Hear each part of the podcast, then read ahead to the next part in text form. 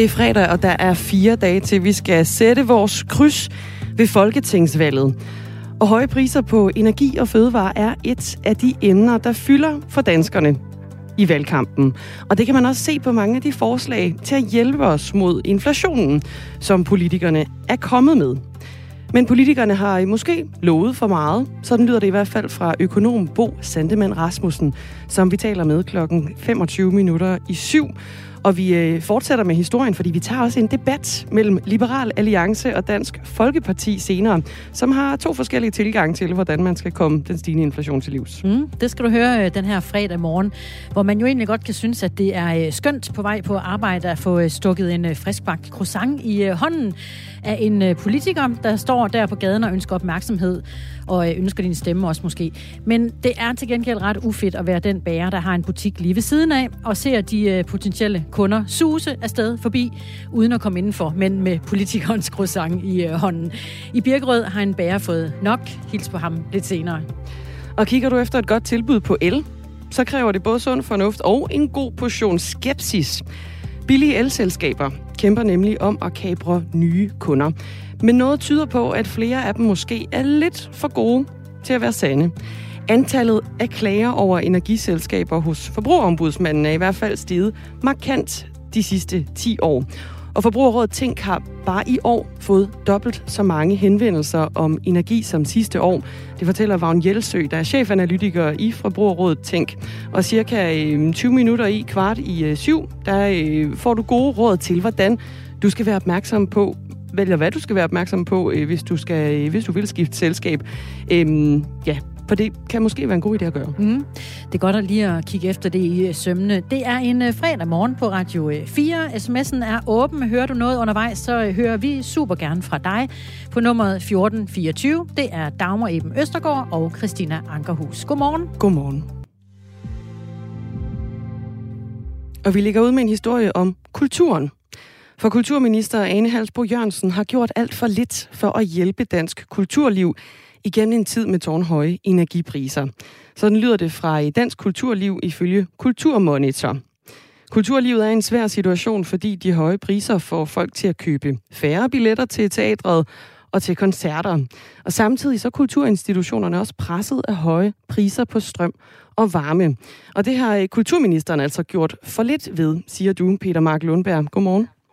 Godmorgen direktør i Dansk Teater og bestyrelsesleder i Dansk Kulturliv. Det er en alliance mellem flere af kulturlivets øh, branche- og øh, interesseorganisationer. Hvorfor mener du ikke, at kulturminister Ane Halsbro Jørgensen har gjort nok? Jamen, det er jo helt tydeligt, at øh, rigtig mange ministerier har været i gang med at, at hjælpe deres ressortområde her under energikrisen, altså Energiministeriet, Miljøministeriet, øh, Erhvervsministeriet, men Kulturministeriet har ligesom øh, haft det meget tilbagelænet stil, vil jeg nok sige, øh, ind i det her. At der har faktisk ikke været taget nogen initiativer til at, at hjælpe kulturlivet i den krise, som vi står i. Så ligefrem en for tilbagelænet øh, stil, kan man sige? Det kan man roligt sige. Hvad, hvad er det øh, konkret, du savner fra kulturministerens side? Jamen, det der er, er situationen i kulturlivet lige nu, det er, at vi ser ind i en giftig, giftig øh, cocktail af kriser. Vi har en energikrise, som gør, at udgifterne til el, som mange kulturinstitutioner er enormt afhængig af. Altså, jeg var selv i teateret i Graftes, hvor man øh, jo ser alt lyset på scenen og kan se, hvor mange udgifter der er ved det. Øh, den er stigende, energiprisen er stigende, inflationen er stigende, så danskerne har færre penge til at købe øh, kulturoplevelser for. Og samtidig, så, øh, så er vi jo ikke kommet ud af corona. Altså de vaner, vi havde før coronakrisen, er, har man jo ikke noget at, at tage tilbage. Så lige nu kigger vi jo ind i en, altså en gigantisk øh, farlig krise. Og øh, det har vi råbt om i flere måneder, men kulturministeren har ikke, har ikke altså, taget initiativ til at, at gøre noget, eller har ikke noget at gøre noget øh, på det her område. Og det, det kritiserer vi hende derfor. Ved Museum Sønderjylland, der har man valgt at lukke tre ud af ni af sine museer, og så også fyre 11 medarbejdere på grund af de høje energipriser, lyder det. Kommer vi til at se mere af den slags i kulturlivet, spår du? Ja, det, det er min klare opfattelse. I det konkrete eksempel her, så, øh, så ser vi ind i museum, som tredobler sin, øh, sin elregning fra, jeg tror det er 2,5 millioner til 6,5 millioner øh, på ultrakort tid. Og det er klart, at det kommer til at betyde fyringer, aflysninger og meget øh, færre kulturtilbud. Og det ærger os rigtig meget, for vi, jo, øh, vi i kulturlivet har den tro på, at det er øh, særlig vigtigt i krisetider faktisk at have et øh, vigtigt kulturliv, hvor man kan samles og mødes og bearbejdes og komme ud og, og, og glædes. Øh, der er simpelthen så meget, der er så meget, der er surt i øjeblikket i det her samfund. Og vi har jo noget, som, som vi tror på øh, faktisk gavner øh, befolkningen. Og derfor undrer det enormt meget, at vi har en kulturminister, der egentlig ikke tror på det her. Øh, eller i hvert fald ikke tror nok på det, øh, til hun synes, det har været vigtigt at, at hjælpe øh, kulturlivet. Men vi skal jo også spare et sted, set med de priser, der er lige nu. Er det så ikke oplagt, at vi skærer på det, som kan man sige er nemmest at skære på i vores hverdag, altså oplevelser? Øh, jo, som dansker kan jeg jo virkelig godt forstå, at man, at man føler, man, øh, at hvis man skal spare et sted, så sparer man på kulturoplevelserne. Og det er også noget af det, som vi egentlig har prøvet at forsøge, altså vi har forsøgt at få en dialog med kulturministeren om, kunne vi ikke gøre noget, så danskerne havde råd til at gå ud den her vinter. Altså når vi jo, det var også, vi kigger også ind i en historie, hvor vi tre år i træk øh, har haft krise i kulturlivet. Øh, de sidste to år har man slet ikke kunne benytte det, fordi der har været restriktioner og nedlukninger. Øh, og det vi så har prøvet at tale med kulturministeren om, det er, kunne vi ikke, kunne vi ikke lave nogle ordninger? Kunne vi ikke, kunne vi ikke give nogle tilskud, så danskerne havde råd til at komme ud og og øh, opleve kultur. Og svaret har været, at, at man jo ikke giver tilskud til at sænke elregningen, men det er heller ikke det, vi egentlig spørger til. Vi spørger til, hvordan kunne vi, hvordan kunne vi lave nogle intelligente ordninger sammen, så, øh, så man har råd til at gå ud i en vinter, hvor man måske mere end nogensinde har brug for det.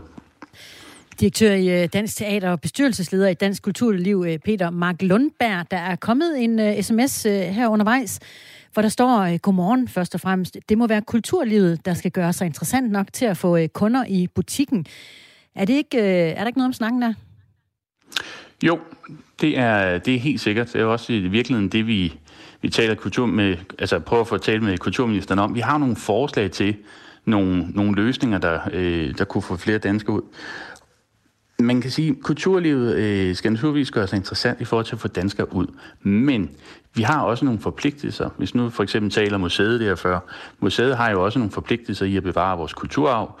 Øh, det er ikke bare sådan, at at man lige kan øh, øh, gøre det til sådan en civilisering, hvor øh, at man dropper alle de effekter, som folk ikke gider at kigge på, og så, øh, så går det nok. Altså, altså, så, sådan fungerer det jo ikke. Vi har også en forpligtelse til at levere noget af det kunst- og kulturarv, øh, som øh, vi tror er vigtigt for men samfundet. jeg hører heller ikke vores lytter skrive, at de skal civilisere det, men bare gøre jer interessante. Ja, det kan lytteren have ret i. Vi kan se, at... Øh, Jamen, det har lytteren jo fuldstændig ret i. Ja, naturligvis skal det være interessant. Men det, der er fidusen lige nu for os i kulturlivet, det er, at vi har meget store udgifter. Og samtidig øh, har danskerne færre penge at købe ting for. Så det er jo, altså, der, der er også et prisspørgsmål. I går udkom en stor undersøgelse fra det institut, der hedder Applaus, øh, sammen med Opinion, som viser, at den primære grund til, at danskerne ikke går ud lige nu, det er på grund af prisen.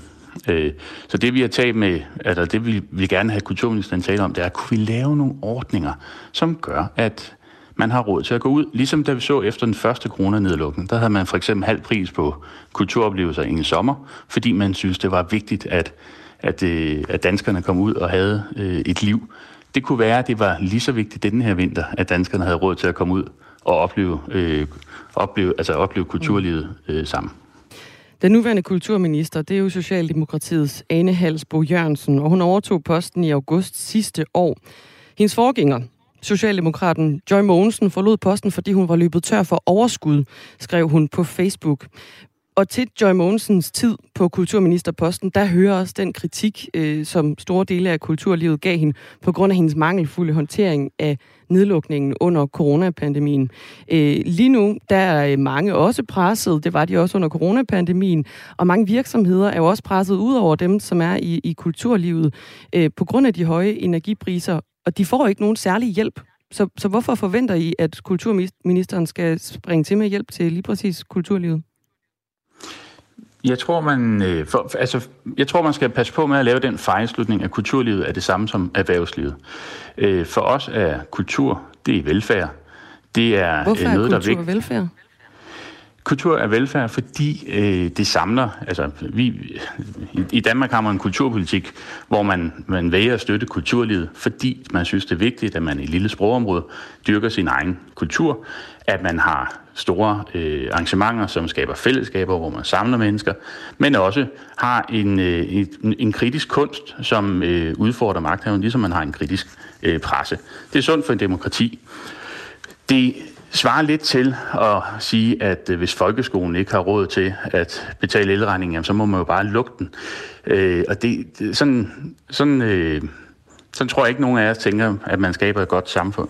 Så når vi siger, at det er vigtigt, at vi har et kulturliv, og særligt vigtigt, at vi har et kulturliv her i, under en krise, hvor folk har råd til at benytte det, så er det, fordi vi tror, at det er sindssygt vigtigt for samfundet. Ja, det er jo en øh, anden type krise, end hvad vi er vant til. Det er lang tid siden, vi har set den her type prisstigninger. Og modsat corona, så må politikerne jo være forsigtige med at så give alt for meget ud, altså give for meget økonomisk støtte, fordi det så kan puste til inflationen, og også få priserne til at, at stige mere.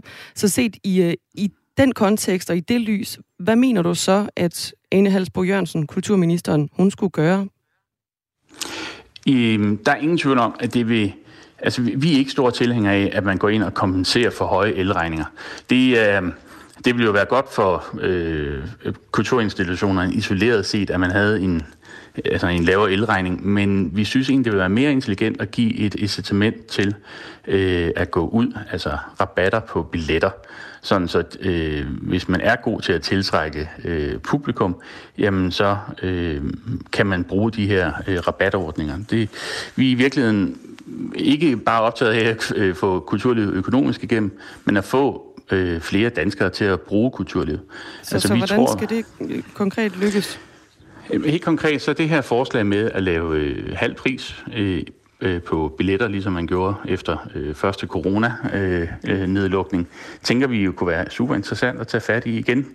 Øh, at simpelthen give et tilskud til, at... Øh, øh, altså billettilskud. Vi har masser af billettilskudsordninger i forvejen, og rigtig mange billetter øh, i det her land, der bliver solgt med øh, tilskud. Kunne man øge det tilskud i en periode, sådan så man nedbragte prisen for, for publikum? Kort her til sidst, Peter Mark Lundberg. Der skulle have været holdt et krisemøde mellem kulturminister Ane Halsbro Jørgensen og kulturbranchen i Kulturministeriet, men det er blevet, øh, blevet aflyst. Hvad, hvad er begrundelsen for det? Ved du det? Øh, begrundelsen er jo, at der, har, at der blev udskrevet folketingsvalg. Det blev indkaldt øh, få dage før valget, så vi havde egentlig ikke nogen illusioner om, at det møde nogensinde skulle blive til noget. Mm. Øh, man kan sige, at selvom mødet om krisen blev aflyst, så er krisen jo ikke aflyst for os. Så er der ingen tvivl om en ny kulturminister, der, øh, når, når han hun tiltræder, så bliver det her den første opgave. Altså det er ikke sådan noget, der kan vente 14 dage eller en måned. Øh, det er virkelig sådan akut. Der er akut behov for at kigge ind i løsninger, hvis man vel at mærke vil have, at danskerne har et stærkt og sprudende kulturliv denne her vinter og, og deltage i. Tak, Peter Mark Lundberg, direktør i Dansk Teater og bestyrelsesleder i Dansk Kulturliv. Tak. Og vi øh, fortsætter historien også senere på morgenen, hvor vi får kulturminister Ane Halsbro Jørgensen med, og hun øh, får altså mulighed for at svare på denne her kritik, der ligger nu. Øh, hun er med klokken cirka kvart i ni. Arne har en øh, kommentar på sms'en. Han skriver nemlig, da England var i økonomisk krise, foreslog en, at man sparede på kulturen, hvortil Churchill sagde, godt nok er vi fattige, men vi skal ikke også være dumme. Han øh, følger faktisk op i en sms. Kultur er lige så vigtigt for hjernen som mad er for kroppen. Med venlig hilsen, Arne. Tak for øh, uh, sms. De kommer ind på nummeret 1424. Du kan uh, gøre som Arne og sende en besked derind. Der er historisk mange borgerlige partier i Danmark, og spændingerne stiger. Dansk Folkeparti er jo det mest kopierede parti i Danmarks historie, vil jeg sige. Så hvorfor skulle Ingrid ikke have det samme privilegium som Mette Frederiksen? I det blå hjørne på Radio 4 sætter vi de røde uden for døren og tager diskussionen mellem de blå. Så jeg havde det sådan en fornemmelse af, at jeg så et afsnit Borg, hvor der kom en kopi af Dansk Folkeparti. Det er bare ikke så simpelt en dag. Lyt med i dag kl. 11.05. Radio 4 taler med Danmark. Varme croissanter og øh, hjemmebagte boller bliver øh, for tiden liggende på øh, hylderne i øh, byens Steli. Det er en bærer i Birkerød. For øh, under valgkampen har øh, borgerne nemlig fået en hel masse gratis croissanter fra de lokale politikere lige ude foran butikken. Og det har øh, fået ejerne af butikken til at råbe op. Parret, der ejer butikken, mister nemlig penge på grund af det. Det fortæller du, Frederik Spavn Fiedler. Godmorgen. Godmorgen. Medstifter af byens Deli i Birkerød. Helt konkret, hvad er det, du oplever med politikere, der står uden for din butik? Øh, jamen, vi oplever jo, at, øh, at der bliver delt øh, flyers ud, der bliver delt øh, croissanter, der bliver delt øh, alt muligt ud. Øh, og mange af de ting, som de deler ud, er jo ligesom det, vi primært øh, sælger her øh, om morgenen. Øh, og at det, vi ligesom overlever på øh, med vores morgenforretning. Kan vi lige prøve at få øh, noget, noget tal på, altså hvor mange politikere, hvor ofte og hvor mange croissanter handler det om? Jamen, man kan sige, det er jo kun øh, selvfølgelig her øh, under valgkampen. Det er jo ikke noget, der sker året rundt. Øh, men, øh, men i den situation, vi ligesom står i øh, i øjeblikket, øh, der, er, der er en enkelt dag eller to eller tre. Det, det betyder meget for os. Hvor meget betyder det nu? Det tror jeg, at du øh, tænker kroner og øre, ikke? Øh, jo, det gør jeg. Ja, det er både det, men jeg synes også, øh, jeg synes, det er, jeg synes, det er meget lidt øh, solidarisk et eller andet sted, og, øh, og, og blandt andet gå til valg på at styrke noget lokalt erhvervsliv, og så samtidig stille sig op foran en forretning øh, og dele noget gratis ud, som forretningen sælger og tjener penge på. Så der er selvfølgelig princippet i det, men hvad koster det jer egentlig? Uh, det, det synes jeg er svært at sætte, det er svært at sætte kroner og øre på, hvad det sådan helt præcis koster os, men uh, det er tydeligt, de dage, hvor der bliver delt uh, de varer ud, som vi primært sælger, uh, der sælger vi langt, langt mindre, end vi ellers ville have gjort. Helt klart. Langt mindre? Altså er det uh, croissanter, er det boller, er det brød? Hvad er det, du mærker? Jamen, du, uh, man kan sige, vi, vi, vi har en morgenforretning, hvor vi sælger uh, morgenmad til pendlere, Øh, og når, altså man kan sige, når, når der så bliver delt øh, morgenmad ud gratis, øh, om det så er en croissant eller hvad det måtte være, jamen så tager folk jo imod det, og så går man ikke ind og handler det, man typisk ville have handlet ellers. Øh, så, så vores morgenforretning med friskbagte boller og croissanter og hvad man ellers tager med på vejen, det, det, det forsvinder den morgen. Mm. Har du øh, prøvet at prikke de her politikere på skulderen og sige, at de var da velkommen til at købe croissanterne inde ved dig? Uh, så langt nåede vi faktisk ikke. Altså, uh, jeg var jo selvfølgelig ude og prikke dem på skulderen og fortælle dem, uh, hvad jeg ligesom mente om, uh, om situationen. Uh, og uh, så har jeg efterfølgende uh, været i kontakt med dem uh, omkring, at de ligesom kunne handle det hos os, men det, det, var, det, var, ikke, uh, det var ikke blevet gjort til synligheden. Så øh, hvis nu vi koncentrerer os om, det er princippet, du faktisk øh, råber op omkring her. Hvad er det, det, det piger dig, tiger dig med, at de står derude? Øh, jamen, det er jo, som jeg lige nævnte. Altså, jeg synes, øh, jeg, jeg synes det er, er meget lidt solidarisk, når man bor i en lille by som, øh, som Birkerød. Øh, vi er meget afhængige af, øh, at de pendlere, som bruger stationen om morgenen.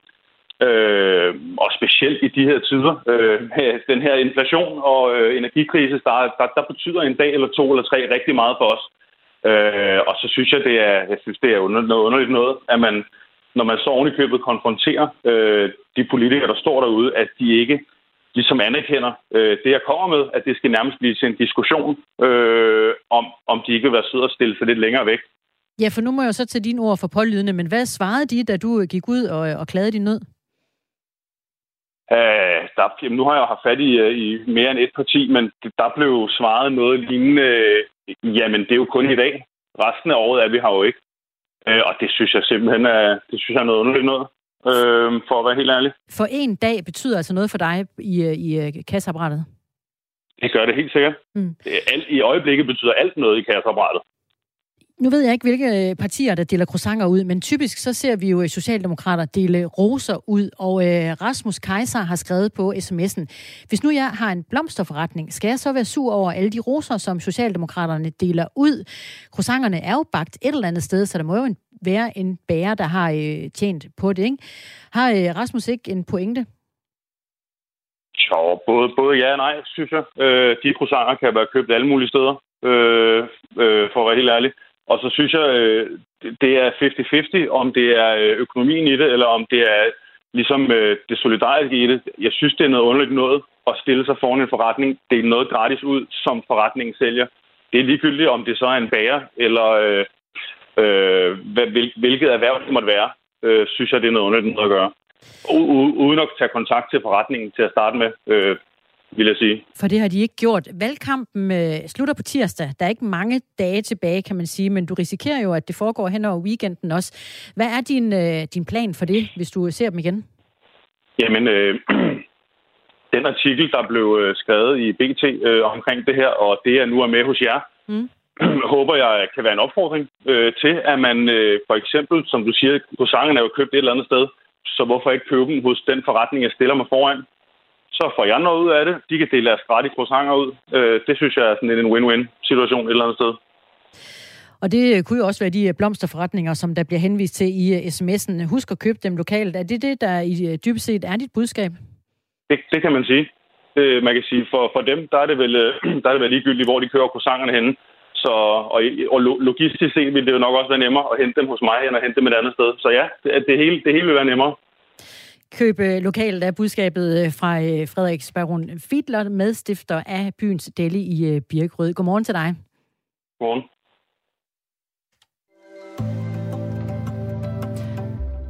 Vi skal omkring øh, politik igen. Det hele har jo sådan snært af det de her dage, fordi der er så kort tid til valget.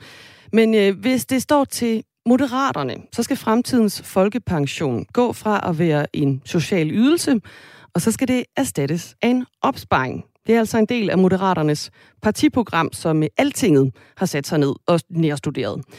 Over for øh, TV2, der øh, forklarer Moderaternes formand, Lars Lykke Rasmussen, hvordan indbetalingen til den her såkaldte universalpension skal foregå. at man løbende indbetaler gennem sit arbejdsliv. Og hvis ikke man er på arbejdsmarkedet, så skal staten indbetale ens bidrag. Ja. Lars Lykke mener, at øh, på den her måde at øh, lave en pension på, så bliver det mere stabilt, siger han. Det vil betyde, at fremtidens pensionister ikke var afhængige af konjunkturerne, ikke var afhængige af, hvor mange er der i den arbejdsdygtige alder på det tidspunkt, man går på pension, ikke var afhængige af, hvad for nogle beslutninger, der tilfældigvis blev truffet på Christiansborg på det tidspunkt. Lars Løkke Rasmussen understreger, at øh, Moderaternes forslag om folkepensionen først skal blive til virkelighed øh, for hans ufødte børnebørn. Det har altså nogle øh, lidt længere udsigter, det her med en universal pension, sådan som Lars Lykke Rasmussen gerne ser det ifølge Moderaternes partiprogram. Og vi forsøger at få fat på Moderaterne her til morgen for at høre, hvad de egentlig mener. Jeg kan læse fra øh, partiets øh, politiske program, at det, de mener omkring pensionssystemet, det er, at det skal baseres på egen pension, så øh, demokratiske risici undgås. Staten skal betale opsparingen for borgerne, som er uden for arbejdsmarkedet, og så skal en del af pensionsopsparingen øremærkes fremtidige behov for hjemmehjælp og ældre og pleje, og det er øh, taget direkte ud af Moderaternes øh, politiske program. Der er også kommet reaktioner på det her i øvrigt her øh, allerede. øh, Jeg kan bare lige nævne Mm. kort Ja, tak. øh, fra en, en forening faglige seniorer. Der øh, synes man, at forslaget kommer til at sønderbombe velfærden lige frem. Det øh, vækker på ingen måde begejstring, de planer, vi øh, hører fra Lars Løkke Rasmussens parti. Det lyder fra, øh, fra formanden hos Faglige Seniorer, Mette Kindberg, at øh, Lars Lykke lægger an til at sønderbombe velfærdssamfundet. Hvis den enkelte selv skal betale sin folkepension, vil det få katastrofale økonomiske konsekvenser for store grupper af den danske befolkning. Der bliver virkelig øh, talt med store bogstaver her. Ja, det gør der øh, absolut, og der er også andre, der har øh, rettet en kritik af den her pensionsplan, som Moderaterne altså ligger i deres partiprogram. Det er blandt andre fra Peter Hummelgaard. Han er beskæftigelsesminister. Han er skeptisk over for forslaget.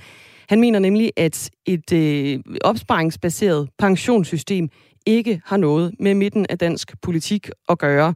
Øh, og det er jo altså der, Lars Lykke og Moderaterne, de øh, placerer sig. Og det er jo også der, faktisk som Socialdemokratiet, de vil også gerne have en øh, regering hen over midten. Det vil Lars Løkke Rasmussen også gerne, men kan de må mødes på øh, lige præcis det her. Vi har øh, ragt ud altså til øh, Lars Løkke og Moderaterne her til morgen for at øh, få en kommentar på det her, og vi har også lagt snor ud til beskæftigelsesminister Peter Hummelgaard. Og det kunne også være interessant altså at høre, hvad Lars Lykke Rasmussen siger om lige præcis den her del af, partiets øh, formålsparagrafer. Han har øh, udtalt sig i et interview til mediet Altinget, at det her det er altså på sigt, at det skal laves om. Han siger faktisk, på sigt skal hele verden laves om. Altså han har store planer åbenbart. Men øh, det, det er ikke lige her og nu, at det skal ske. Men først, som øh, du også siger, Dagmar, når engang hans egen børnebørn måske engang skal kigge på pensionen. Ja, det er hans ufødte børnebørn, det er der, det skal gælde fra. Når de bliver voksne, så øh, skal den her pensionsplan altså stå fra øh, Moderaternes side. Vi forsøger at øh, lande den historie her til morgen. Men noget af det, vi ved, det er, at vi skal omkring de høje priser på energi og fødevarer, som er et af de emner, der fylder for øh, os danskere. Og det kan man også se på de mange forslag til at hjælpe os mod inflationen, som politikerne de kommer med under valgkampen. Men måske har de lovet for meget, så den lyder det fra økonom Bo Sandemann Rasmussen, som vi taler med efter et nyhedsoverblik.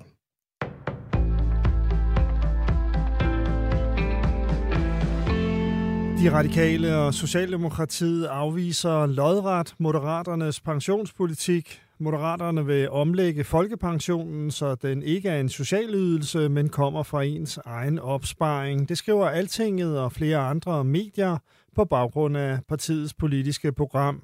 Beskæftigelsesminister Peter Hummelgaard kalder Moderaternes plan for dybt foruroligende. Det vil gøre meget, meget, meget stor skade på Danmark. Det vil øge uligheden markant. Det vil oven i købet også være et øh, dobbelt generationstyveri. Moderaternes leder, Lars Løkke Rasmussen, siger til DR, at en omlægning af pension handler om, hvordan samfundet skal hænge sammen i fremtiden. Hvordan sørger vi for, at vores velfærdsmodel er robust, altså også om 20, 30, 40, 50 år? Og så tror jeg sådan set godt, at man kunne få noget interesse for nogle af de tanker, vi har. Lykke understreger, at opsparingssystemet skal indføres over årtier og ikke i den kommende valgperiode. Ifølge Socialdemokraternes Peter Hummelgaard har et opsparingsbaseret pensionssystem intet at gøre med midten af dansk politik. Så er det efterhånden længere ude til højre en liberal alliance, og det ryster mig faktisk. Det er et vildt forslag, siger Radikales leder Sofie Carsten Nielsen til TV2. Det er stik imod pensionskommissionens anbefalinger. De kom for bare et halvt år siden, og netop Folkepensionen siger det, det er simpelthen et virkelig gennemtænkt, stærkt og, og godt øh, system, vi har. Så det synes jeg er en dårlig idé. Benzin- og dieselbiler bliver forbudt i EU i 2035. Det er EU's medlemslande blevet enige om i aftes. Aftalen går på, at nye biler skal udlede 100% mindre CO2 i 2035 og 55% mindre, end de gør i dag i 2030. EU skal nu lave et forslag til, hvordan biler, som kører på CO2-neutral brændstof, kan blive solgt efter 2035. Biler står i dag for 12 procent af det samlede CO2-udslip i EU 27 medlemslande. Transportsektoren som helhed står for omkring en fjerdedel. Forbuddet er den første lov, som er blevet endelig vedtaget fra en større pakke, som skal begrænse EU-landenes CO2-udledning. Verdens rigeste mand, Elon Musk, har købt det sociale medie Twitter for ca. 330 milliarder kroner. Det oplyser kilder til flere internationale medier. Dermed står et dramatisk forløb på flere måneder til at blive afsluttet. Her har Twitter og Musk blandt andet været i strid om værdien af selskabet, efter at Musk mente, at han var blevet vildledt. Med købet kommer Twitter til at sige farvel til selskabets øverste direktør og finansdirektør. Det erfarer kilder med kendskab til sagen, ifølge Reuters. Iran fyrer en lokal politichef efter massedrab under protester. Det skriver det statslige iranske nyhedsbureau IRNA. Ifølge Amnesty International døde mindst 66 under sikkerhedsstyrkers brutale fremfærd mod demonstranter den 30. september i byen Sahedan. Landet har i over en måned været rystet af de største protester i overvis. Der er kolibakterier i drikkevandet i Herlev og Helsingør. Borgere i de to kommuner skal koge drikkevandet på grund af fundet. Det fremgår af meddelelser fra myndighederne. Det fremgår ikke umiddelbart, hvad årsagerne til de to forureninger er. E. coli-bakterier er ifølge Statens Serum Institut blandt de mest almindelige årsager til bakterielle infektioner. Mest skyde, men op ad dagen mulighed for lidt sol, 14-18 grader og svag til frisk vind omkring sydvest.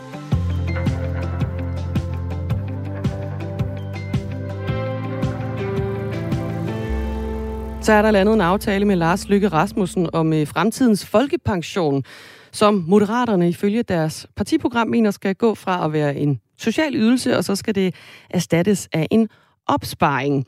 Det er en historie, vi øh, har forsøgt at få hjem her til morgen. Nu har vi sådan set lavet en aftale med Lars Lykke Rasmussen, formand for Moderaterne. Og der kommer også øh, kommentarer på det i øvrigt på øh, sms'en på nummeret 1424.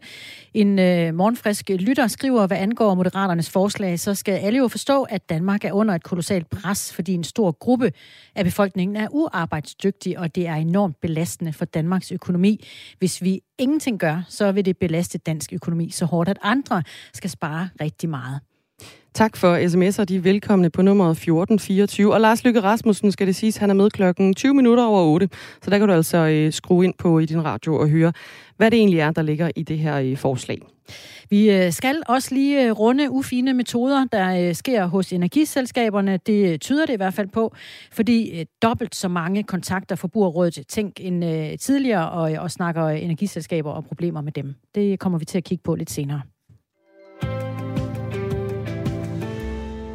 Mange af os åbner rodekuverter eller øh, e-boks og kan se, at øh, vores regninger for enten el jo, eller varme er steget, og de er langt højere end normalt. Det samme det gælder også, når vi står over køledisken. Målinger viser, at bekymringen for de her høje priser og hvad de gør ved økonomien, er blandt de emner, der er højst på vælgernes dagsorden. Og inflationen kan også have betydning for udfaldet af valget. Det mener Rune Stubager. Han er professor ved Institut for Statskundskab på Aarhus Universitet og en del af det danske valgprojekt, hvor han altså følger valget. Jeg tror bestemt, det er et emne, som øh, en del vælgere, særligt de, der oplever sig presset af, af prisstigningerne, øh, kan tage med ind i stemmeboksen, øh, når de skal finde ud af, hvor krydset skal sættes på mandag. Politikerne har øh, forstået, at inflation er vigtigt for vælgerne, og alle partier, lige på nær radikale venstre, de er kommet med nye forslag til, hvordan danskerne kan blive mindre hårdt ramt økonomisk. Bo Sandemann Rasmussen, godmorgen. Godmorgen. Professor i økonomi ved Aarhus Universitet. De her mange håndsrækninger fra politikernes side, risikerer det at gøre problemet med inflation værre? Bliver det til virkelighed?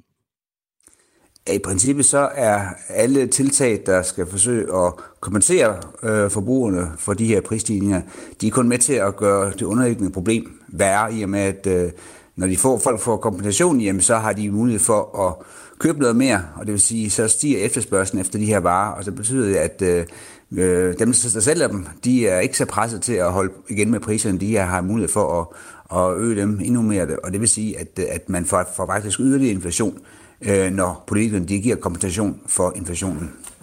Når du så som øh, økonom følger med i, øh, i valgkampen, tænker du så, at der nogle gange bliver lovet for meget i forhold til, hvad der også er smart for økonomien?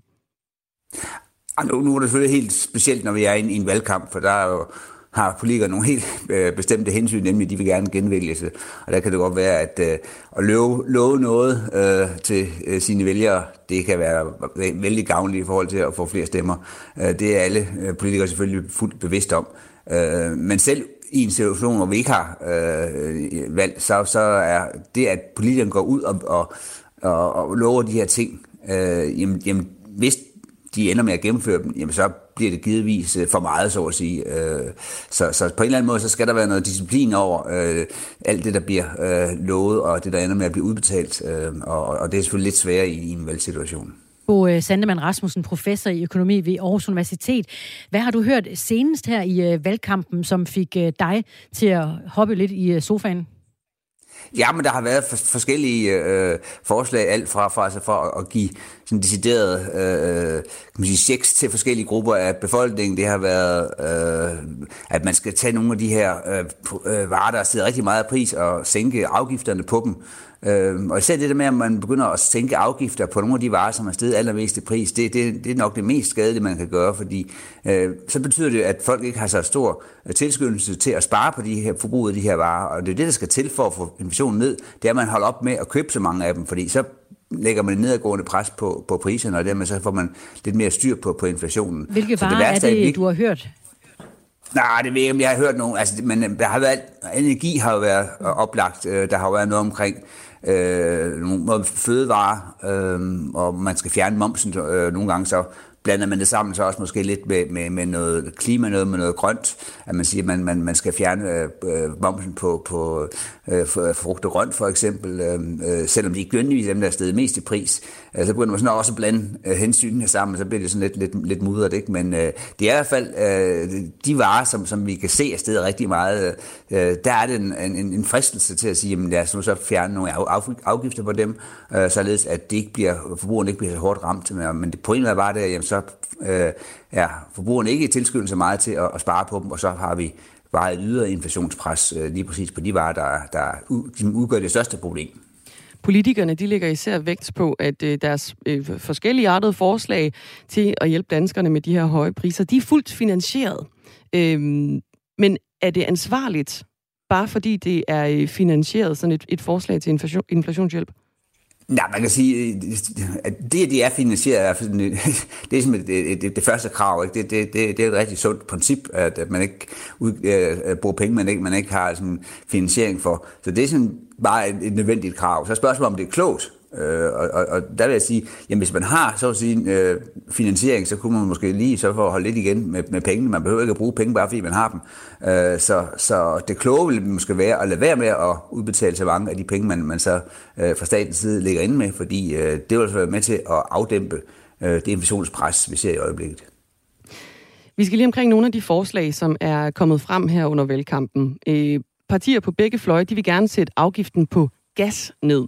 Venstre og SF de vil sænke afgiften på naturgas til EU's minimum, sådan som øh, politikerne allerede har gjort det med elafgiften. Og Mette Frederiksen har også sagt, at Socialdemokratiet er åbne for at sænke afgiften på gas. Dansk Folkeparti de går længere, og de vil helt fjerne afgiften på naturgas og fyringsolie øh, midlertidigt, er det nok øh, er det til gengæld fra i december i år. Øhm, der er rigtig mange partier, som melder sig klar til at sænke afgifter på gas.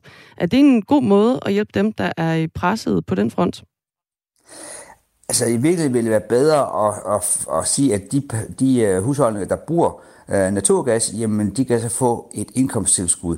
Uh, fordi så vil, vil, skulle de stadigvæk betale den høje pris uh, på gassen. Og det vil sige, at de vil stadigvæk være tilskyndet til at spare på den. Øh, hvis, hvis, hvis prisen på gas bliver sænket, fordi man, man reducerer afgiften, ja, så er den tilskyndelse til at spare på det, der er blevet rigtig dyrt, den er mindre, og dermed så øh, bygger det ligesom oven i det inflationspres, der er i forvejen. Så, så et øh, indkomsttilskud til de folk, der bliver berørt af de høje gaspriser, er et, øh, simpelthen et klogere tiltag end at gå ud og fjerne øh, afgiften på gassen. Lige, lige et kort ord om indkomsttilskud. Hvad, hvad vil det sige? De får, en, de får ikke en, ja, gamle dage, sin check, det tror jeg ikke, der er mange, der får i dag, men de, at de simpelthen vil få, nogle, få øh, et, et beløb udbetalt, øh, fordi de er, er, er brugere af, af gas, og der, der kan man rimelig vide, hvem, hvem det er. Ikke? Altså, så så, så det, der er en mulighed for at, at kompensere folk der, og det er i hvert fald alt andet lige er det bedre, end at gøre det ved at fjerne øh, eller reducere afgiften på gas, fordi når du giver sådan et indkomsttilskud, jamen så har du stadigvæk øh, tilskyndelsen til at spare på den, fordi gassen er stadigvæk dyr, du har bare lidt bedre råd til at betale den, men, men øh, du, du vil stadigvæk have sige, at den er dyr, derfor så vil jeg øh, gerne øh, spare, fordi det er det, der skal til, og det er også det, der hjælper på at få inflationen øh, ned, fordi det, det så er der mindre efterspørgsel efter gas, og det presser så prisen på gas ned. Partierne de øh, har grundlæggende to forskellige tilgange til, hvordan man skal hjælpe øh, danskere, der er hårdt ramt af de høje priser. Øh, hvis man kigger på konservative, liberale alliance og nye borgerlige, så vil de alle sammen sænke skatten på arbejde. Og de fleste andre partier, de er kommet med forslag til at hjælpe bestemte grupper, som er særligt hårdt ramt, for eksempel lejere eller pensionister er nævnt. Hvad er bedst set med økonomiske briller? Er det skattelettelser, eller er det målrettet hjælp til dem, der bliver ramt af de høje priser? Altså, de virker jo forskelligt, kan man sige. Øh, Skattelettelser kan selvfølgelig også godt mål, målrettes øh, præcis efter, hvordan man gør det. Øh, men men det, det er måske ikke altid det, der lige er, er i tankerne. Og du kan sige, øh, det gode ved en, en skattelettelse er lidt det samme som det der med decideret at give folk et øh, indkomsttilskud, nemlig at øh, du går ikke ud og, og ligesom påvirker efterspørgselen efter de varer, som stiger allermest i pris øh, i den forkerte retning. Øh, så på den måde, så, så fungerer det sådan set udmærket. Øh, det du kan sige, at det når du laver de der målrettede tiltag, der kan du måske bedre ligesom få øh, givet kompensation til de øh, dele af befolkningen, som er hårdest ramt. Og det kan så være nogen med, øh, de laveste indkomster. Det kan være nogle af dem, som er, er sidder med de, de høje gasregninger, fordi de af en eller anden grund er, blevet, er næsten blevet tvunget til at bruge gas frem for, og ikke har muligheden for at bruge fjernvarme, som, som andre har. Så, så de målrettede kan måske i en vis omfang øh, bedre ligesom, øh, adressere de problemer, der er for, for de folk, der er hårdt ramt. Øh, men, men det gode ved begge de her typer forslag, det er det med, at de går ikke ind og ændrer på priserne på de varer, der er stedet allermest i pris. Dit øh, allerbedste råd skal vi lige omkring her til allersidst, Bo Sandemann Rasmussen. Øh, for når øh, vælgerne de skal vurdere politikerne og, og løfterne også på det her område, øh, hvad er det så, de skal holde særligt godt øje med? Hvad er dit bedste råd? Ja, altså, man skal bare være klar over, at, at, at alle politikere vil i en valgkamp øh, forsøge at måske love lidt mere, end de ender med at kunne holde, og, og det kan vi andre så måske være lidt glade for, at, at hvert fald ikke alle løfter, de skal gennemføres, når, når først valget er overstået, fordi så vil det blive rigtig, rigtig dyrt. Øh, så man skal nok tage alt med en lidt et, et græns salt, øh, og ikke tro på, at alt, hvad det bliver lovet, det ender med at blive gennemført. Tak, Bo Sandemann Rasmussen. Velkommen. Professor i økonomi ved Aarhus Universitet. Og i øh, næste time, der har vi øh, en debat om det her med øh, hjælpen til danskerne mod den stigende inflation. Og det er mellem Ole Birk Olesen fra Liberal Alliance og René Christensen fra Dansk Folkeparti om, hvad de vil gøre for at hjælpe forbrugere, der er ramt af høje priser. Der har vi altså en Liberal Alliance, som øh, gerne ser, at man øh, sænker skatten. Og så har vi en øh, René, Christensen fra, René Christensen fra Dansk Folkeparti, som gerne vil sende sådan en lidt mere øh, målrettet hjælp.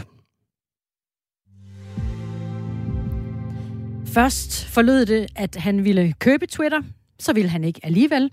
Og nu øh, skriver flere store medier, at øh, verdens rigeste mand Elon Musk har lavet en aftale om at købe netop Twitter.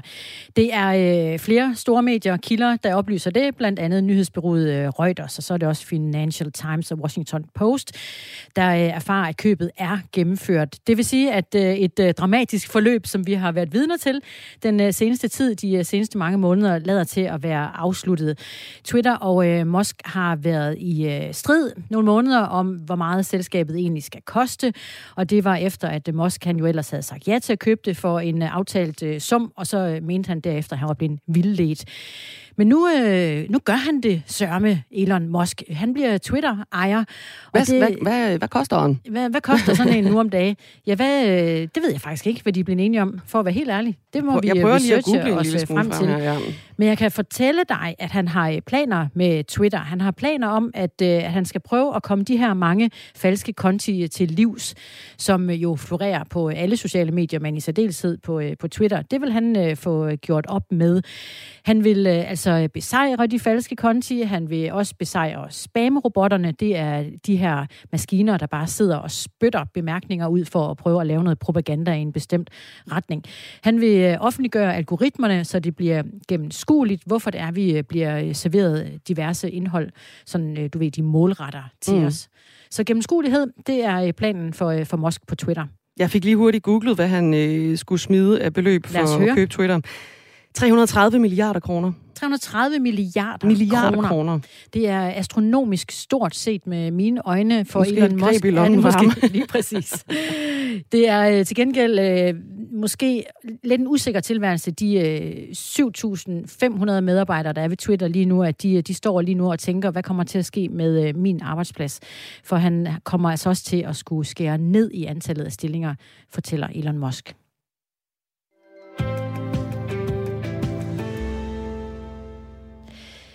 Kigger du øh, godt efter øh, tilbud lige nu øh, på el, så øh, skal du altså øh, finde den sunde fornuft frem og også samtidig have en god portion skepsis. Billige elselskaber kæmper nemlig lige nu om at kapre nye kunder, men noget tyder på, at flere af dem har måske tilbud, der er lidt for gode til at være sande. Antallet af klager over energiselskaber håber sig nemlig op hos forbrugerombudsmanden. Det er øh, steget markant de seneste 10 år. Og hos Forbrugerrådet Tænk, der har man i år fået dobbelt så mange henvendelser, som man havde sidste år, når det handler om energi. Vagn Jelsø, chefkonsulent i Forbrugerrådet Tænk. Godmorgen. Godmorgen. Hvorfor ser vi den her stigning af klager lige nu? Ja, først og fremmest så er vi jo rigtig mange, der er begyndt at interessere os for vores elregninger på, øh, på en anden måde, end vi gjorde i gamle dage.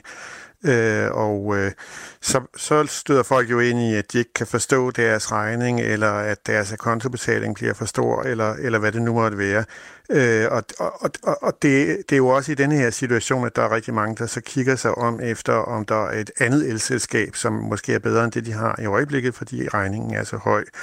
Og så fisker elselskaberne jo omvendt også i rørte vand, præcis af, af, af den samme årsag. Øh, og, og så er det, vi får både tilfælde, hvor el, nogle elselskaber måske er lidt for smarte, og hvor at øh, deres kunder reagerer over for det. Hvad er det for nogle eksempler på, at de er lige lidt for smarte? Jamen, altså den typiske, det er jo, at øh, folk undrer sig over, at det første, der sker efter, de er kommet ind i... Øh, øh, i folden. Han har sagt, at øh, skiftet til det nye selskab, at de så får opkrævet øh, nogle uforståeligt høje kontobeløb. Øh, kontobeløbene er jo højere i, øh, i år, end vi er vant til, men, men nogen oplever øh, helt uforståeligt høje kontobeløb. Øh, og, og hvis man så kobler det sammen med, at et elselskab kan, kan spekulere i, at når folk i den anden ende forlader selskabet, så er de ikke altid lige gode til at tilbagebetale det til godehavene, man har ved årsopgørelsen, så kan der være nogle penge at tjene for et smart elselskab der. Øh, det er i hvert fald øh, et eksempel at man modtager en regning altså, og, øh, og så er den pludselig en del højere, end man havde regnet med. Præcis. Et andet eksempel kunne være, at øh, at man, øh, man får at vide, øh, hvad er en, det er et konkret eksempel det her, som vi stødte på i sidste uge, øh, en, en, en telefonsælger, der overtaler en kunde til at komme øh, skifte elselskaber, han får at vide, at der ikke er nogen gebyrer, øh, og det er for så vidt også rigtigt normalt, øh, hvis man skifter øh, med virkning fra næste måned, men hvis man skifter øjeblikkeligt, så kan det afgivende elselskab opkræve et gebyr. I det her tilfælde var det på 3.000 kroner. Det havde han ikke fået noget at vide om, og han havde jo bare regnet med, at det var skift til næste den første. Men sælgeren han havde altså sat ham til øjeblikkeligt skift, og så fik han en opkrævning på 3.000 kroner. Så føler han sig jo med rette snydt.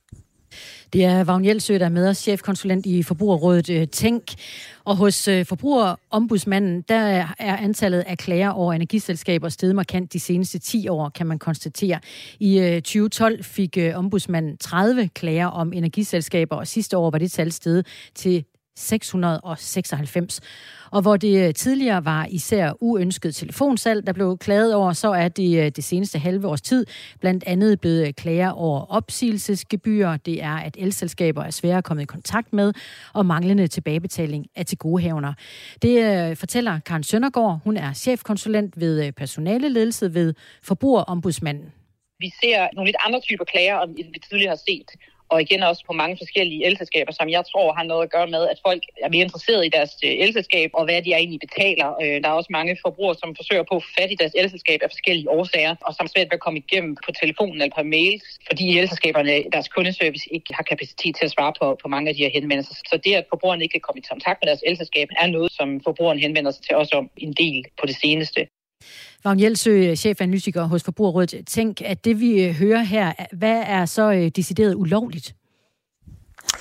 Ja, det er jo decideret ulovligt, hvis du øh, lokker folk til at, øh, og, og, og skifte elselskab på falske øh, betingelser. Altså det her, jeg nævnte med, at man får at vide, at der ikke er noget gebyr, øh, og så er det der alligevel.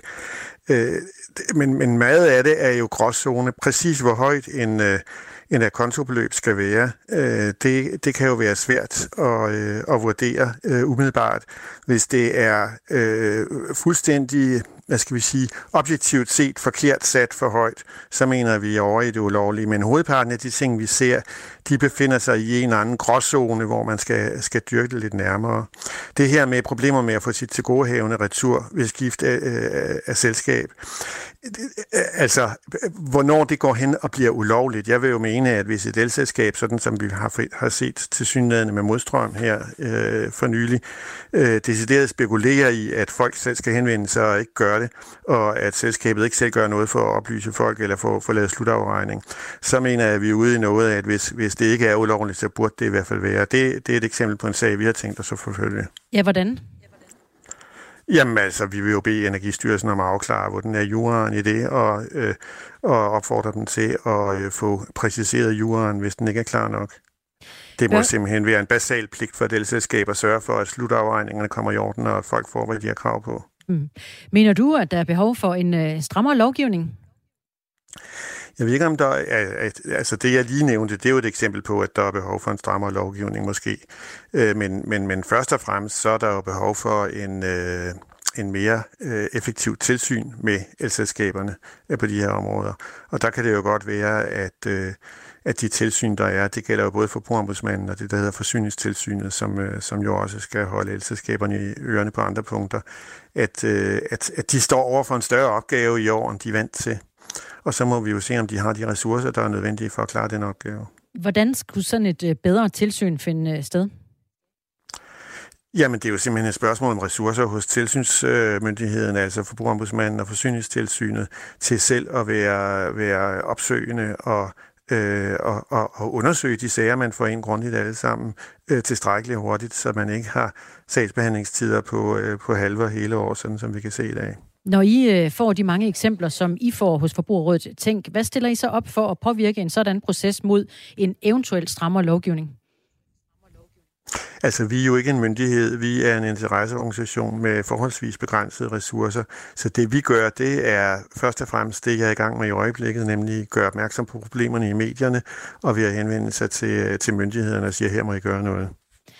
Skal man øh, så i virkeligheden som forbruger øh, lade være med at skifte selskab?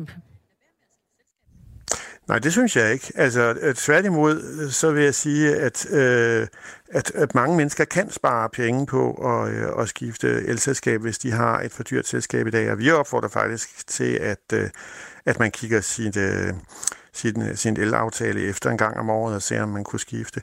Fordi at bortset fra det eksempel, jeg nævnte på, at man kan blive snydt ved overgangen, så er det i princippet gratis at skifte fra et elselskab til et andet. Og der kan jo være penge at spare. Det kan virke uoverskueligt, tænker jeg, med de mange elselskaber, der er. Hvordan gør man egentlig? Ja, så der, øh, der er en øh, hjemmeside, der hedder elpris.dk, der bliver øh, drevet af, af, af myndighederne selv, så den er helt objektiv. Og der er, har alle elselskaber pligt til at indberette deres priser til. Og øh, der, der kommer man simpelthen ind på elpris.dk og, og taster ind, hvor bor jeg, og hvad for en slags bolig har jeg, lille eller stor lejlighed eller lille stor hus. Og så lister den simpelthen op, øh, øh, hvad, hvad har elselskaberne øh, af, af priser til sådan en som dig, hvor de så indregner grundabonnement og gebyr og så videre i angivelse af en gennemsnitlig øh, kilowatt-time-pris. Og hvad er så den vigtigste Og så skal man jo skepsis? selvfølgelig være opmærksom på ja. her, at Ja, altså, øh, det kan jo være, at dem, der er allerbilligst, de netop er det, fordi at de ikke fortæller øh, hele sandheden. Så man bliver også desværre nødt til også at gå ind og læse det, der står med små bogstaver. En af de ting, vi blandt andet ser, det er, at elselskaberne, de bruger de her begreber med fast og variabel øh, aftale, altså om prisen den øh, svinger hen over døgnet, eller om den er, den er fast. Øh, det, det, det er et begreb, der bliver brugt på forskellige måder. Nogle kalder det en variabel pris, hvis den skifter en gang i kvartalet, men, men øh, det er jo ikke det samme som, at man kan udnytte døgnets variationer. Mm. Så der må man altså klikke ind på selskabet, læs mere her, står der ikke, og så må man klikke på det og se, hvad, øh, hvad, hvad står der nærmere der. Og der kommer man altså ikke ind til en, en rigtig lang aftaletekst, der kommer man ind til sådan tre-fire hovedpunkter, og der må man jo så øh, forhåbentlig få det der spørgsmål afklaret. Men jeg tror også, man gør klogt i den nuværende situation, hvis det ikke er et elselskab, som man øh, kender eller har fået anbefalet af nogle andre, at man så øh, også googler lidt og kigger på forskellige rating sites osv. og ser, er det, er det et elselskab, som, øh, hvor, hvor andre siger nogle madgrimme ting om, så kan det være, at man skal tænke sig om en ekstra gang. Det var øh, gode, håndgribelige råd fra øh, Vagn Jelsø, chefkonsulent hos Forbrugerrådet Tænk, og tak for det. Velbekomme. Der er kommet en øh, uh, sms, der også uh, beretter om en uh, høj elregning. Jeg kan bare konstatere, at min diesel er steget med 50 procent, og jeg har nu en elregning på 60.000 kroner om året. Jeg er familiefar med to børn og en hustru. Vi har ikke elvarme, og vi forsøger at spare, hvor vi kan, men det er forrygt, at vi nærmest skal betale lige så meget i el, som vi gør på huset. Vi er nok nødt til at lave et opgør med det europæiske elprismonopol, påpeger lytteren her, hvor prisen på el sættes efter, hvem der producerede, producerede den dyreste strøm i går. Det er og bliver et korrupt og sygt system, og det er der problemet ligger, mener lytteren. Tak for sms'er. 1424 er i nummeret. Og så tænker jeg, at vi lige kan nå at øh, runde en meningsmåling, fordi der var jo spænding omkring øh, Nordjylland. da det blev meldt, at Inger Støjberg fra Danmarksdemokraterne stillede op i det høje nord. Øh, fordi Mette Frederiksen fra Socialdemokratiet, vores statsminister, stiller jo også op der, og det blev tolket som en kriserklæring. Men øhm, hvordan står det så egentlig til? Ja. TV2 de har øh, fået lavet en øh, måling fra øh, Megafon, og her viser det sig, at Danmarksdemokraterne står til 13,8 procent af stemmerne i Nordjylland, og Socialdemokratiet står til 31,3. Hmm. Det er altså stadig et godt forspring til statsminister Mette Frederiksen. Øh, skulle der være valg i morgen? Det er der jo Nu er sådan set. Så øh, med det sagt, er der et stykke vej for Danmarksdemokraterne endnu, for at, kan man sige, vinde øh, den socialdemokratiske højborg i Nordjylland, hvor Mette Frederiksen jo øh, sidder hårdt på stemmerne. I hvert fald har hun fået rigtig, rigtig mange personlige stemmer ved det seneste valg, hvor hun var den største stemmesluger, og som opstiller i Nordjylland, så fik hun 43.489 personlige stemmer ved det øh, seneste valg. Det havde også været vildt at slå den, ikke? Jo, det havde været øh, ret vildt. Selvom Inger Støjberg, hun nu også ligger med øh, sidste gang 28.500 stemmer cirka personligt på hende. Nå, Inger Støjberg, hun er, selvom hun ikke er, har slået Socialdemokratiet, så er hun altså tilfreds med målingen, fortæller hun også til TV2. Vi skal nyheder med Henrik Møring. Klokken er syv.